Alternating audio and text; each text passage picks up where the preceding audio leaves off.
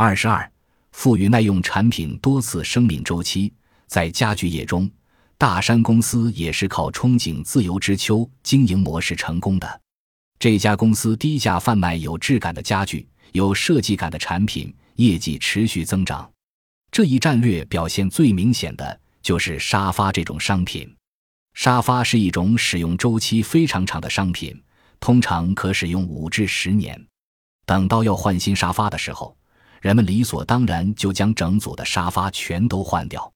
而顾客换沙发的时机也大多只有在新屋落成、搬家或结婚的时候，因此店家很难掌握固定的客人。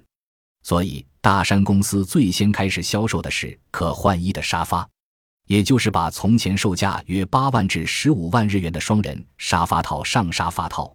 标榜不用换沙发，只换沙发套。这种可换衣的沙发本身的售价是三万至五万日元，沙发套一个是七千至八千日元。要换价格昂贵的沙发不容易，但是只换沙发套不但价格便宜，而且可以配合季节流行趋势，轻轻松松更换。如此一来，大山公司不但可以赚到沙发的钱，还可以赚沙发套的钱。这种战略在之前的家具界从来没有人用过。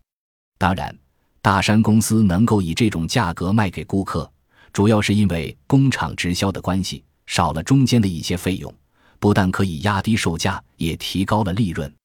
此外，由于这些产品都是在半成品的状态下送进仓库的，所以既缩短了从订货到交货的时间，也降低了库存的风险。不过，最重要的是，厂商可以通过直营店察觉消费者的心声。进而抓住中低阶层的心，提供符合中低阶层需求的人气商品。